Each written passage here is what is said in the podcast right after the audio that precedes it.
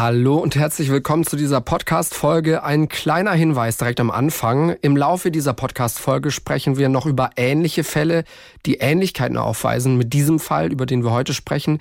Und diese Beschreibungen über diese ähnlichen Fälle, die sind teilweise sehr explizit und gewalttätig.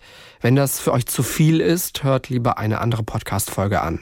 Und der Hinweis, dass diese Geschichte, um die es jetzt geht, ein echter Fall ist. Alles, was ihr hier hört, haben wir sorgfältig recherchiert. Bedeutet, die Wahrscheinlichkeit ist also hoch, dass alles genau so passiert ist. Um die Opfer zu schützen, haben wir ihre Namen geändert. Fünf Minuten vor dem Tod.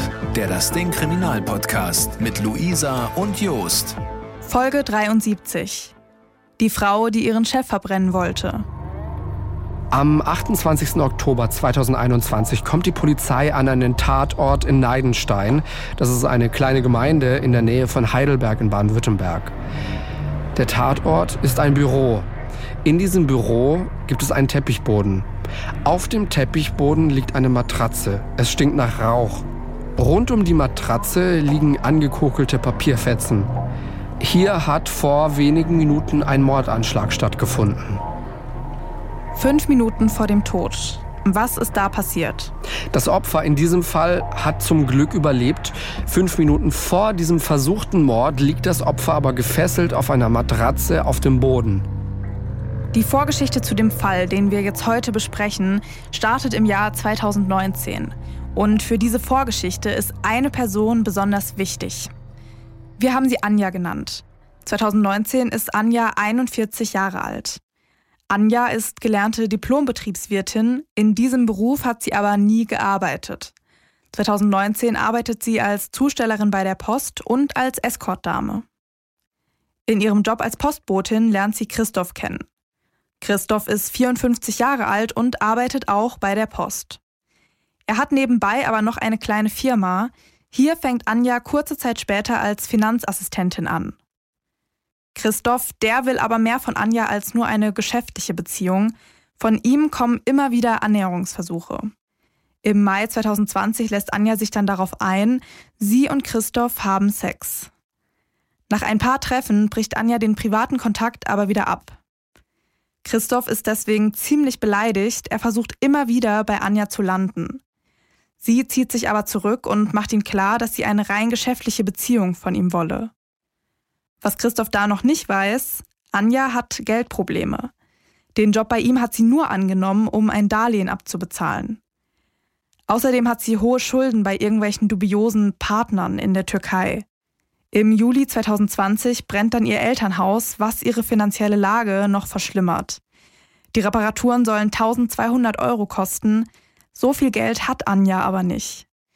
Sie überlegt, wo sie so schnell so viel Geld herbekommen könnte. Ihr fällt das Geschäftskonto von Christophs Firma ein und tatsächlich, kurze Zeit später hebt Anja das Geld davon ab und bezahlt so die Reparatur. Das bleibt nicht lange unentdeckt. Christoph fällt auf, dass das Geld fehlt und spricht Anja darauf an. Er zeigt sie aber nicht an, denn Christoph, der hat einen anderen Plan. Er bietet Anja an, dass er ihren Lohn einbehalten würde, bis das Geld abbezahlt ist. Er hat aber auch noch einen anderen Vorschlag für sie. Und zwar sagt er jetzt, dass er sie nicht anzeigen werde, wenn sie dafür wieder mit ihm ins Bett gehen würde. Anja lässt sich erstmal darauf ein. Nach einer Weile wird es ihr aber zu viel. Christoph und sie haben nie vereinbart, wie oft sie mit ihm schlafen muss. Sie sagt deswegen zu Christoph, dass sie lieber Lohnvorschüsse haben würde, um die Schulden bei ihm abbezahlen zu können. Darauf will sich Christoph aber nicht mehr einlassen. Er will weiter Sex. Anja versucht Christoph aus dem Weg zu gehen. Das klappt aber nicht so gut. Christoph will, dass Anja sich an ihren Deal hält und wird immer ungeduldiger. Im April 2021 braucht Anja dann für ein privates Projekt 7500 Euro. Das Projekt hat wieder was mit ihren Partnern aus der Türkei zu tun. Und Anja hat zu diesem Zeitpunkt aber immer noch Schulden und kann so viel Geld eigentlich nicht bezahlen. Weil sie nicht weiß, wer ihr sonst helfen könnte, fragt sie Christoph. Der gibt ihr das Geld, will dafür aber wieder Sex von ihr. Anja hat in der Zwischenzeit aber eine richtige Abneigung gegen Christoph entwickelt. Sie hat keine Lust mehr, ihre Schulden bei ihm auf diese Art zurückzuzahlen und nach ein paar Wochen lässt sie den Deal einfach platzen. Sie sagt Christoph, dass sie nicht mehr länger mit ihm ins Bett gehen wolle.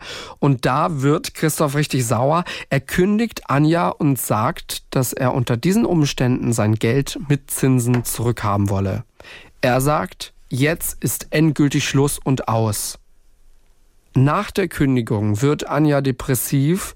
Sie sieht Christoph dann aber trotzdem nochmal. Am 27. Oktober 2021 verabreden sie sich in Christophs Büro, um über was Geschäftliches zu sprechen. Warum sie sich genau treffen, das konnten wir nicht rausfinden. Allerdings sind Christoph und Anja trotz der Kündigung immer noch Kollegen in ihrem Job bei der Post. Christoph macht sich auch Hoffnungen, dass wieder was laufen könnte. Anja schläft dann sogar auch bei ihm. Denn Christoph wohnt direkt über seinem Büro, aber die beiden haben keinen Sex. Am nächsten Tag kriegt Anja dann eine Nachricht von ihren Partnern aus der Türkei. Sie soll 5000 Euro für neue Projekte beschaffen. Anja weiß nicht, wo sie schon wieder so viel Geld herbekommen soll. In dem Moment fällt ihr aber ein, dass sie immer noch auf das Firmenkonto zugreifen kann. Anja überweist sich die 5000 Euro. Sie weiß aber natürlich, dass das nicht lange unentdeckt bleiben wird und dass Christoph dafür wieder Sex von ihr verlangen wird. Das will Anja aber nicht mehr machen. Sie beschließt deswegen, Christoph umzubringen. Ihr Plan, sie will zu Christoph ins Büro fahren und so tun, als wolle sie Sex mit ihm haben. Dann will sie ihn umbringen. Dafür fährt sie dann auch direkt in das Büro in Neidenstein. Christoph, der ist da auch schon da, als er merkt, dass Anja scheinbar Sex mit ihm haben will, lässt er sich auch nicht lange bitten und lässt sich direkt drauf ein. Anja schleppt dann eine Matratze in sein Büro und legt sie auf den Boden vor die Heizung. Christoph zieht sich bis auf die Unterhose aus und legt sich auf die Matratze. Dann verbindet Anja ihm die Augen und fesselt seine Hände an ein Laufband, das vor der Matratze steht. Anja macht dann Musik an und dreht die Lautstärke hoch. Dann fängt sie an, Christoph zu massieren. Gleichzeitig sagt sie zu ihm, dass er ihr laut zurufen soll, wie toll er sie findet. Was soll das Ganze? Durch die laute Musik und seine Rufe soll Christoph nicht mitkriegen, dass Anja nebenbei brennbares Material ins Büro trägt. Dieses brennbare Material, das sind alte Handtücher und das ist Papier und das verteilt sie links und rechts neben dieser Matratze. Und als Anja dann glaubt, dass sie genug da hat, genug von diesen Handtüchern und von diesem Papier, zündet sie das Papier mit einer Kerze an. Das Papier und die Handtücher fangen sofort an zu brennen. Die Flammen sollen teilweise 40 Zentimeter hoch gewesen sein. Das wird später vom LKA rekonstruiert diesen Rauch und die Flammen, die bekommt jetzt auch Christoph mit und er versucht sich von seinen Fesseln zu befreien. Gleichzeitig sind seine Augen noch verbunden und er schafft es dann auch wirklich, sich von den Fesseln zu befreien, reißt sich die Augenbinde runter und als Anja merkt, dass Christoph sich befreit, wirft sie sich auf ihn. Dabei soll sie anscheinend auch geschrien haben, ich will mit dir in den Flammen sterben. Christoph kann Anja abwehren und fängt dann an, den Brand mit seinen Händen zu löschen. Und das wirklich ohne irgendein Hilfsmittel. Also einfach nur mit seiner blanken Hand greift er da in die Flammen. Als alle Flammen dann erstickt sind, steht Anja teilnahmslos im Raum und sagt, Warum hast du das gemacht? Ich wollte mit dir sterben. Christoph ruft die Polizei und kommt ins Krankenhaus. Hier wird festgestellt, dass er Verbrennungen zweiten Grades an den Händen, an den Knien und am Bauch hat. Währenddessen schaut sich die Polizei die Büroräume ganz genau an. Und den Ermittlerinnen und Ermittlern fallen sofort die verbrannten und teilweise angesenkten Papierschnipsel rund um die Matratze auf. Was die Polizei auch noch findet, ist ein blau-weißes Nylonseil, mit dem Anja Christoph ans Laufband gefesselt hat. Sie finden ein rotes Feuerzeug, eine Kerze und das Spannbetttuch. Anja kommt in polizeiliche Gewahrsam und die Rechtsmedizin wird eingeschaltet, denn es steht relativ schnell fest, dass die Tat ein versuchter Mord oder ein versuchter Totschlag gewesen sein könnte. Anja hat nach der Tat leichte Verletzungen an den Händen und Rußpartikel in den Haaren. Ihre Jeans und ihr Sweatshirt sind teilweise geschmolzen. Auf ihrer Hose findet man Kerzenwachs. Wenig später beginnt dann der Prozess vor dem Heidelberger Landgericht. Zu dem Zeitpunkt ist Anja schon einige Zeit in einer Psychiatrie untergebracht. Ein Gutachter hat bei Anja eine Persönlichkeitsstörung festgestellt. Deswegen könnte es sein, dass sie nur vermindert schuldfähig ist. Dazu aber später mehr. Vor Gericht geht es nämlich erstmal um Anjas Hintergrund und das Motiv für die Tat. Bei diesem Prozess waren nicht nur wir dabei, das haben nicht nur wir verfolgt, sondern auch unser SWR-Reporter Maxim Flößer. Und er erinnert sich noch, wie eben vor Gericht diese ganze Vorgeschichte so erzählt wurde. Also der Richter hat erstmal angefangen, die Familienhintergründe der Angeklagten zu beleuchten. Also hat erzählt, dass diese Frau eben auf einem Aussiedlerhof groß wurde, ähm, eine alleinerziehende Mutter ist mit einem Sohn, dass ihr Bruder früh starb, was sie sehr stark beeinträchtigt hat in ihrer Entwicklung und dass die Frau, ähm, die Angeklagte, schon früh angefangen hat, eigentlich es anderen immer recht machen zu wollen, aber dabei nie wirklich ihre eigenen äh, Wünsche und Träume verfolgt hat, vielleicht gar keine hatte. So hat sie zum Beispiel ein ähm, Studium zur Betriebswirtin abgeschlossen mit Diplom, ohne dieses Studium überhaupt verfolgen zu wollen. Sie hat das nur getan für ihre Eltern, aber hat dann in dieser Zeit angefangen, äh, im Escort-Bereich zu arbeiten und hat es aber auch irgendwie nie geschafft, so richtig Fuß zu fassen. Also sie, sie hat zwar immer äh, studiert und sie war auch in der Schule gut und hat viel gemacht, aber dadurch, dass ihr halt die intrinsische Motivation gefehlt hat, hat sie sich auch nicht durchsetzen können in ihrem Berufsfeld, sodass sie eben dann bei der Post anfangen und auch als Escort-Dame auf einer ähm, Escort-Webseite gearbeitet hat. Und am Ende ist sie dann vermeintlichen Betrügerfirmen aus der Türkei auf den Leim gegangen, die von ihr eben Investitionen gefordert haben in vermeintlich innovative Firmen, die in Einkaufszentren in der Türkei Touchpads installieren oder Driftcard-Challenges ähm, für Touristen organisieren. Also da hat sie irgendwie auf, in ganz vielen Momenten einfach falsche oder schlechte Entscheidungen getroffen, die am Ende dazu geführt haben, dass sie eben schon, bevor sie den Geschädigten kennengelernt hat, einen riesigen Schuldenberg angehäuft hatte dadurch auch erst in der Not war, diesen Schuldenberg durch diesen Deal zu, äh, abzubezahlen. Vor Gericht wird dann außerdem ein psychiatrisches Gutachten verlesen. Darin heißt es, dass Anja durch den frühen Tod ihres Bruders in ihrer sozialpsychologischen Entwicklung beeinträchtigt war. Sie habe deswegen ihr ganzes Leben lang Bindungsprobleme gehabt und es sei ihr schwer gefallen, Menschen näher an sich ranzulassen. Wirklich geöffnet habe sie sich nur ihrem Ex-Mann, mit dem hat sie auch ihren kleinen Sohn bekommen. Sie habe wenig Gespür für andere und deren Bedürfnisse und könne sich gleichzeitig aber nicht von anderen emanzipieren. Sie sehe Sex als eine Fähigkeit an und das sei auch ein Ausdruck ihrer Bindungsstörung. Durch diese ganze Situation mit Christoph sei sie depressiv geworden. Ein Gutachter stuft Anja allerdings als voll zurechnungsfähig zum Zeitpunkt der Tat ein. Sie habe außerdem den Feuertod billigend in Kauf genommen. Das Gericht glaubt außerdem auch nicht, dass Anja sich wirklich zusammen mit Christoph umbringen wollte. Am Ende fasst der Richter das Gutachten dann so zusammen.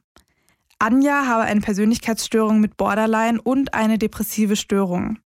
Hier nochmal SWR-Reporter Maxim zu dem psychiatrischen Gutachten.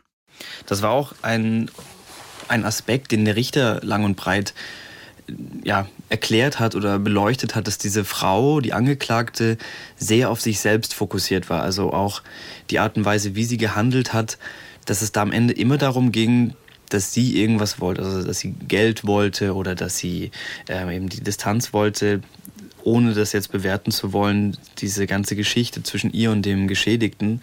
Aber es ging dann doch immer wieder sehr darum, wie es ihr geht. Und das hat auch der Richter ähm, als er das psychologische Gutachten verlesen hat, auch nochmal betont, dass diese Frau scheinbar durch, den, durch einen frühen Todesfall in der Familie, ihr Bruder ist früh gestorben, ein Stück weit in ihrer sozialpsychologischen Entwicklung eingeschränkt war und dadurch einfach ganz, ganz wenige Menschen nur an sich rangelassen hat und eigentlich nur für sich selbst gelebt hat, ohne dabei aber eigentlich was zu machen, was sie selbst glücklich macht. Denn dadurch ist sie ja am Ende erst in diese ganze Bredouille gekommen. Aber sie wirkte doch sehr distanziert zu allem. Vor Gericht geht es dann auch um den Hintergrund und die Persönlichkeit von Christoph. Dann wird zum Beispiel auch festgestellt, dass Christoph von Anfang an sexuelles Interesse an Anja hatte. Der Richter nimmt da auch so ein Wort in den Mund, er sei richtig vernarrt in sie gewesen. Gleichzeitig habe er sich auch sehr toxisch verhalten. Er habe Anja Sex als Möglichkeit angeboten, um ihre Schulden zurückzuzahlen und er habe sie deswegen immer mehr unter Druck gesetzt. Das Ganze sei richtig erpresserisch gewesen. Er habe Anjas Situation für sich ausgenutzt.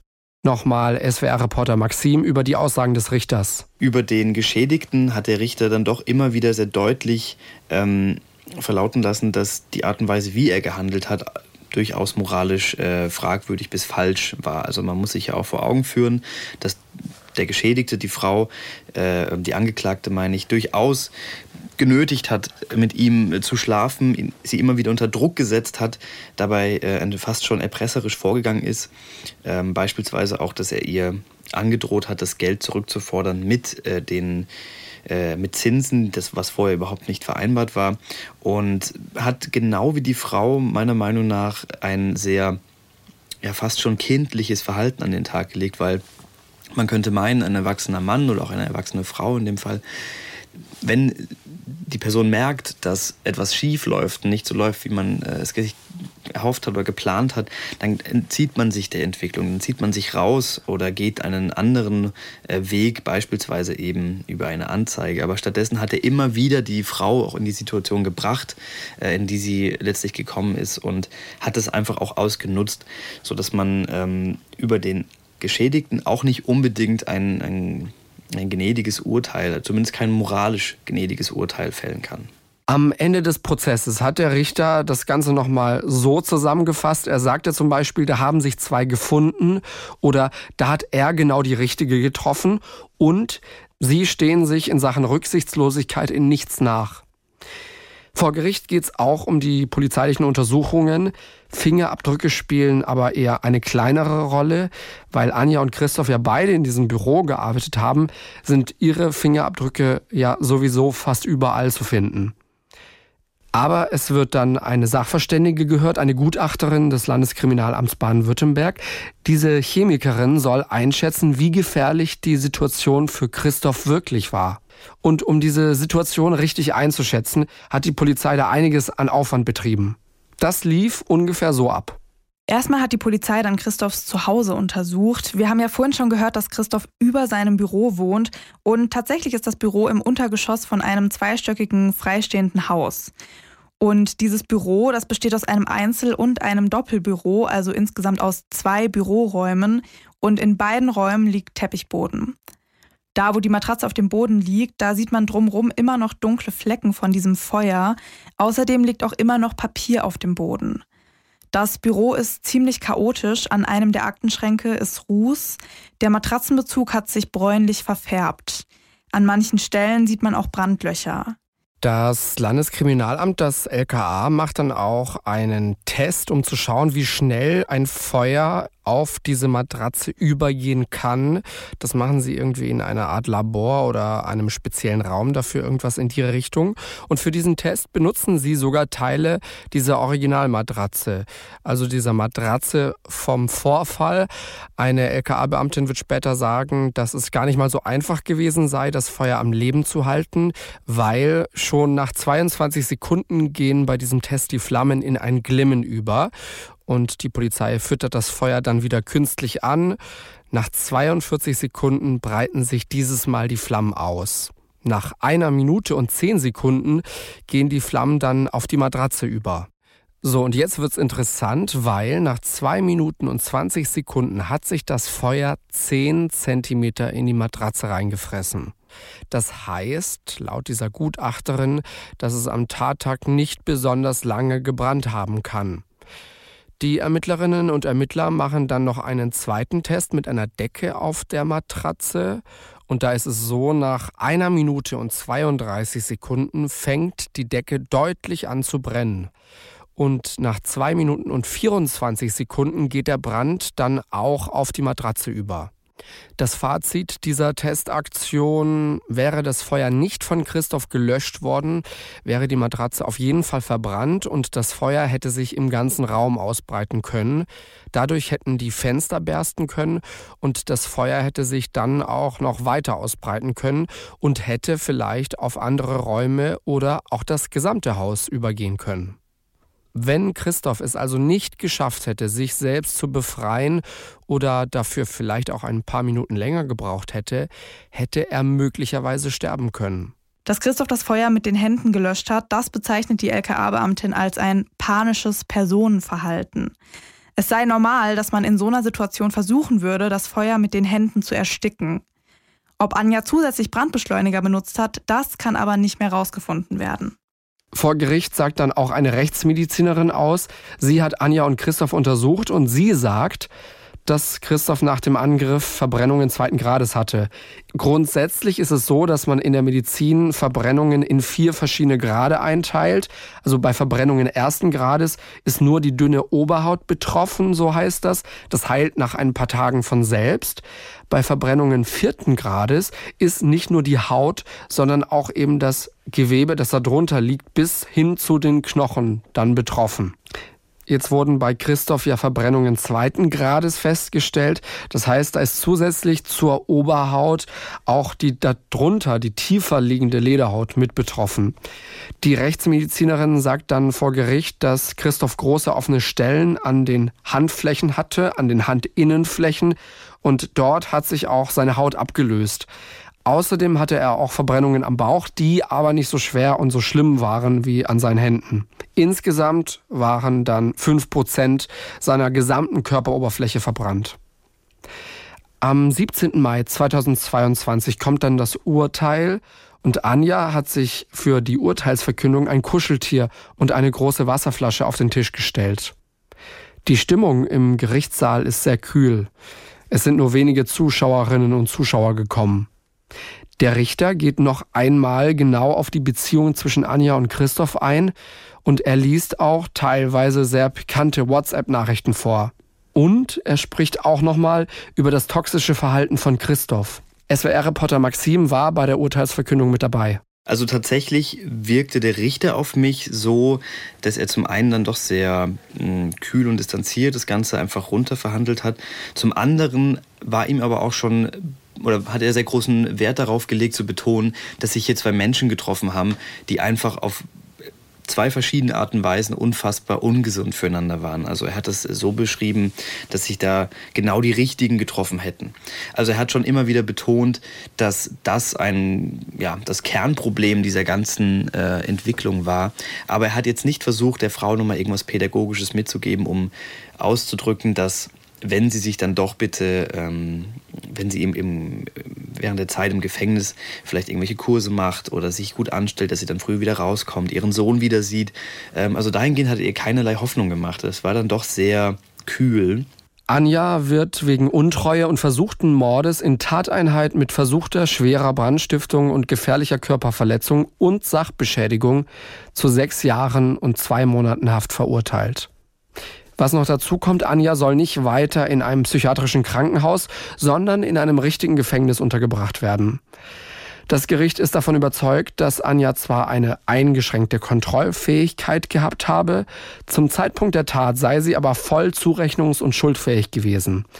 SWR-Reporter Maxim findet, dass Anja das Urteil sehr gefasst aufgenommen hat.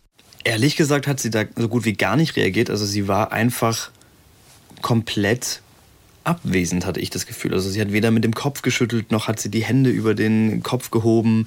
Sie hat nicht geweint, sie hat kein, auch kein Geräusch von sich gegeben. Sie saß einfach leicht in sich zusammengefallen, den Kopf gesunken auf ihrem Stuhl und hat das Ganze so über sich ergehen lassen. Ab und zu hat sie den Blick gehoben und hat den Richter angeguckt. In seltenen Momenten hat sie vielleicht mal kurz ähm, leicht den Kopf geschüttelt, also gerade in den Momenten, wenn der Richter ihr Vorgehen beschrieben hat. Aber an sich war diese Frau super ja, anteilnahmslos und sie wirkte sehr kühl. Also von ihr ging insgesamt eine, eine große Ruhe aus, aber keine, oder keine Ruhe, sondern eine Stille. Und das, diese Stille war nicht ruhig, sondern sie war unruhig. Also man saß da und hat sich, hat irgendwie gespürt, okay, diese Frau ist nach außen hin komplett fern von dem, was hier gerade passiert, aber eigentlich in ihr brodelt, weil dann hat man doch manchmal gesehen, okay, jetzt kommt der Blick und jetzt kommt so ein leichtes Zusammenziehen der Augen. Maxim hat uns auch erzählt, dass er von der Teilnahmslosigkeit von Anja bei der Verlesung von diesem Urteil überrascht war. Und das fand ich eigentlich sehr nicht bewegend, aber irgendwie ein Stück weit äh, erschütternd, weil es dann doch darum geht, okay, diese Frau kriegt jetzt für sechs Jahre und zwei Monate ihre Freiheit entzogen und hat obendrein noch einen kleinen Sohn. Und diesen kleinen Sohn wird sie natürlich auch nur noch eingeschränkt sehen können. Aber die Frau hat keinerlei Regung gezeigt, keinerlei Tränen, keine, keine Wut, keine Frustration. Und dann sitzt du da und beobachtest das alles und merkst, wie bei dir selbst eigentlich gerade sehr viel abgeht emotional und du eigentlich sehr aufgewühlt bist.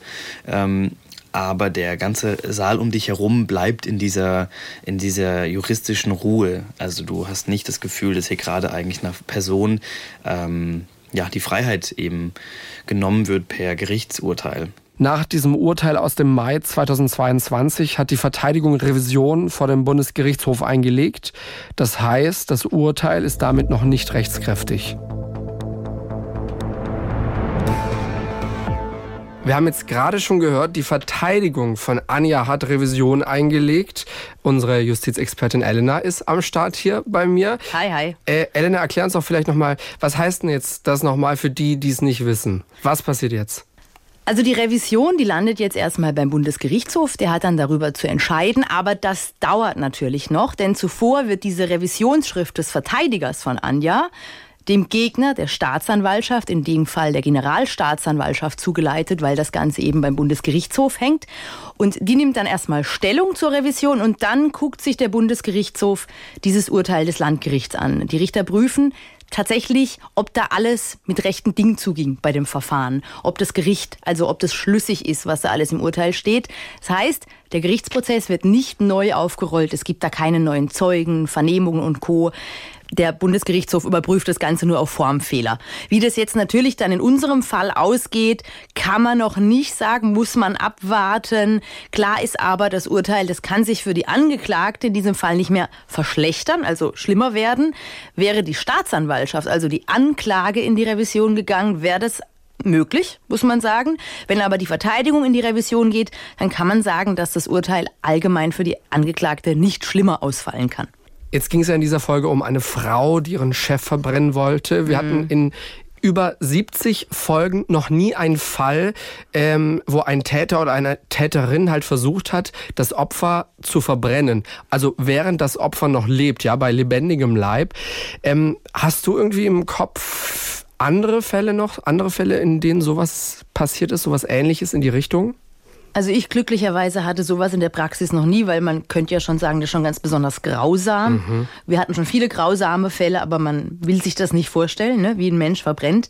Aber ich habe tatsächlich mich mal ein bisschen umgeguckt und einige ähnliche Fälle gefunden. Da gibt es zum Beispiel einen Fall aus 2016. Da wurden zwei Männer wegen Mordes zu lebenslangen Haftstrafen verurteilt. Die sollen krass, also echt extrem, eine schwangere Frau in ein Waldstück gelockt und angezündet haben. Boah. Die Frau und ihr ungeborenes Kind haben das nicht überlebt. In Münster gab es auch noch mal was von 2020, ein bisschen neuerer Fall. Da wurde ein Hotelmanager wegen schwerer Brandstiftung und schwerer Körperverletzung verurteilt. Der soll seine Ex-Frau mit Benzin übergossen und angezündet haben.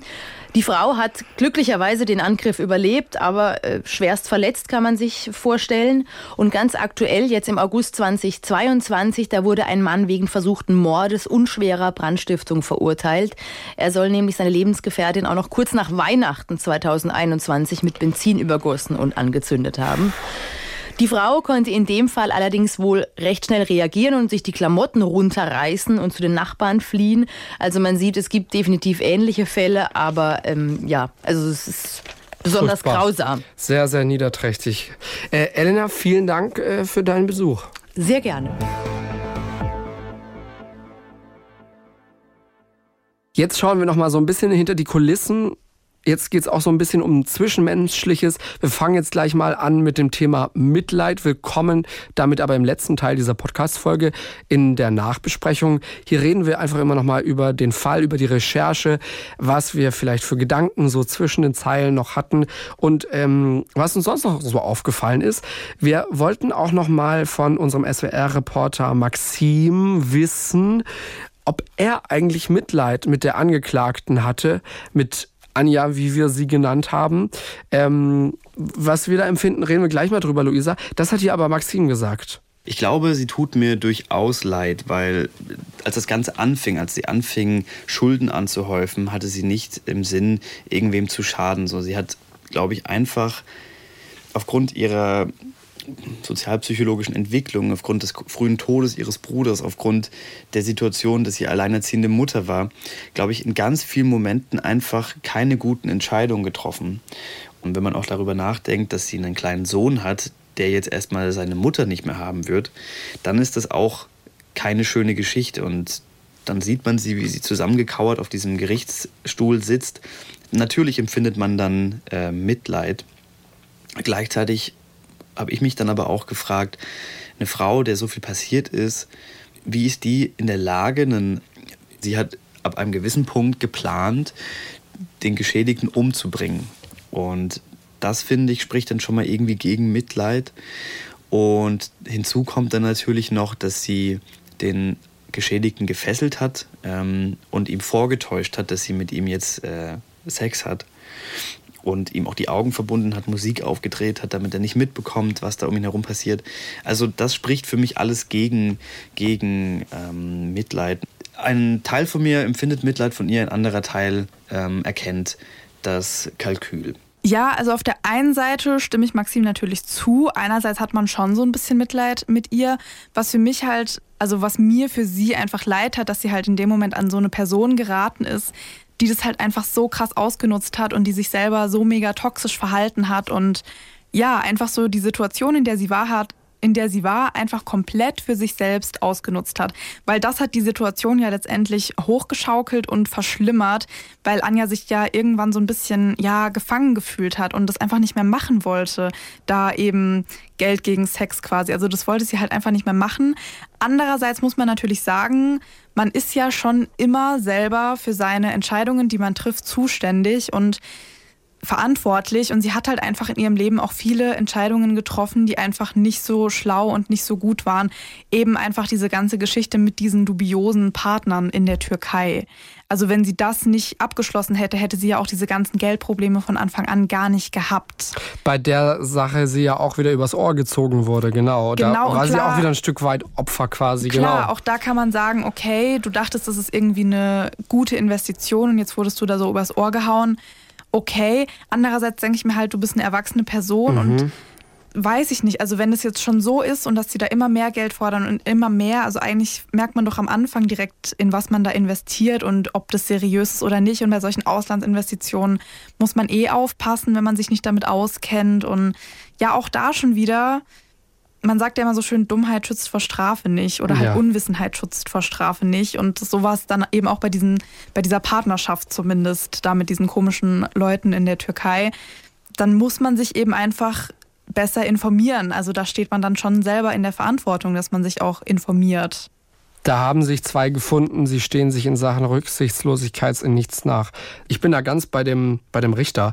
Das hat man aber auch selten so, weil vor allem beim Thema Tötungsdelikt, ich meine, jetzt haben wir hier kein vollendetes gehabt, aber da ist das ja, da sind die Verhältnisse oft klar. Wir haben hier ein Opfer, eine Geschädigte oder einen Geschädigten und wir haben ein oder mehrere Täterinnen, Täter, wie auch immer. Dass es aber so ist, das gibt es ja irgendwie nicht ganz so oft. Also das hatten wir jetzt auch noch nicht so oft. Ne? Und da, da trifft aber dieses Zitat von dem Richter, das, das trifft es ziemlich. Ja. Also die stehen sich in Sachen Rücksichtslosigkeit in nichts nach. Da haben sich zwei getroffen. Wären die vielleicht ein bisschen anders drauf gewesen, sie und er ein bisschen hätten, hätten moralisch bessere Entscheidungen getroffen, ich will jetzt nicht sagen erwachsenere Entscheidungen, weil erwachsene Menschen machen jede Menge Blödsinn und Bullshit die ganze Zeit. Aber du weißt, was ich meine, in welche ja. Richtung es geht. Also die, die haben sich beide selbst so ein bisschen in, in Richtung Verderben, ähm, ja, äh, sie, sie, sind beide so ein bisschen in Richtung Verderben gegangen. Ähm, was ich noch ganz interessant fand, also 1800 Leute wohnen in diesem Dorf Stand, okay, Stand 2008, aber ich ja. denke mal, es ist jetzt immer noch ungefähr, äh, ungefähr diese Zahl. Ja, ein paar mehr werden es vielleicht geworden sein. Was ich so mitbekommen habe, ist, es wissen da schon ziemlich, ziemlich viele in diesem Dorf. Ähm, und er unterstützt auch den, ich glaube, Fußballverein oder so war es. So auch, auch im, Sa im Namen seiner Firma hat er das, glaube ich, gemacht, so sponsoring-mäßig, irgendwie so in die Richtung. Und ich hatte da mal so ein bisschen recherchiert, hatte auch so ein Social-Media-Posting von diesem, von diesem Verein gefunden. Da war er zu sehen mit Bild und allem. Und dann kam halt dieser Prozess Und äh, dann habe ich irgendwann dieses Social Media Posting plötzlich nicht mehr gesehen. Aber das ganze Dorf weiß jetzt halt in Anführungszeichen Bescheid so. Und es war in der Lokalpresse und weißt du, da haben die Nachbarn drüber getratscht. Ja gut, ich meine, es lässt sich halt wahrscheinlich nicht verhindern. Also selbst in einer Großstadt würde man da ja drüber reden, wenn sowas passiert und wenn es vielleicht noch in deiner Nachbarschaft war und so. Mhm. Ich weiß von einer, die da in diesem Dorf wohnt, also die wissen, wo das Haus ist, weißt du, da weiß ich nicht, fährt man dran vorbei, läuft dran vorbei. Ähm, und, und jetzt weiß man da halt ziemlich viele krasse Sachen über den. Und ja auch, dass er moralisch sich auch ein bisschen was zumindest zu Schulden hat kommen lassen. Ich meine, klar, das ist dann vielleicht, also das ist schon unangenehm natürlich, wenn dann so viele Leute sowas Privates über dich wissen. Aber ich glaube, auf der anderen Seite hat auch irgendwie ungefähr jede Stadt irgendwie so ein Haus, wo man weiß, ah, da ist das und das passiert. Mhm. Und jedes Mal muss man dran denken, wenn man vorbeikommt oder vorbeigeht. Ja, und ich meine natürlich, also ich meine, das war so ein krasser Fall. Natürlich reden da die Leute im Dorf drüber. Also da würde man ja auch in einer Großstadt drüber reden, wenn sowas passiert. True. Deswegen, also ich glaube, ob du dann da wohnen bleibst, ist dann natürlich nochmal eine andere Sache. Also es kommt halt wahrscheinlich ganz drauf an, wie krass das ist. Aber er ist im Endeffekt ja das Opfer. Also auch wenn er natürlich auch beim Richter teilweise nicht ganz so gut weggekommen ist, eben mit seinem toxischen Verhalten und dass er das eben auch für sich ausgenutzt hat, letztendlich ist er immer noch das Opfer. Also ich glaube jetzt nicht, dass das dann auch so schlimmes Gerede irgendwie gegen ihn oder so ist. Ja, ja, aber ich meine, du weißt, also ja, man kann ist unangenehm, sich ja, wenn du dann da wohnst und weißt, also man alle kann, reden über dich. Genau, man kann sich ja vorstellen, wie das in so einem Dorf ist. Ne? Ja, also, aber ich meine, gut, es steht ja dann einem frei umzuziehen, so. Ja. Aber naja, wir wissen jetzt auch nicht, wie heftig das ist, aber ja, ich weiß, was du meinst.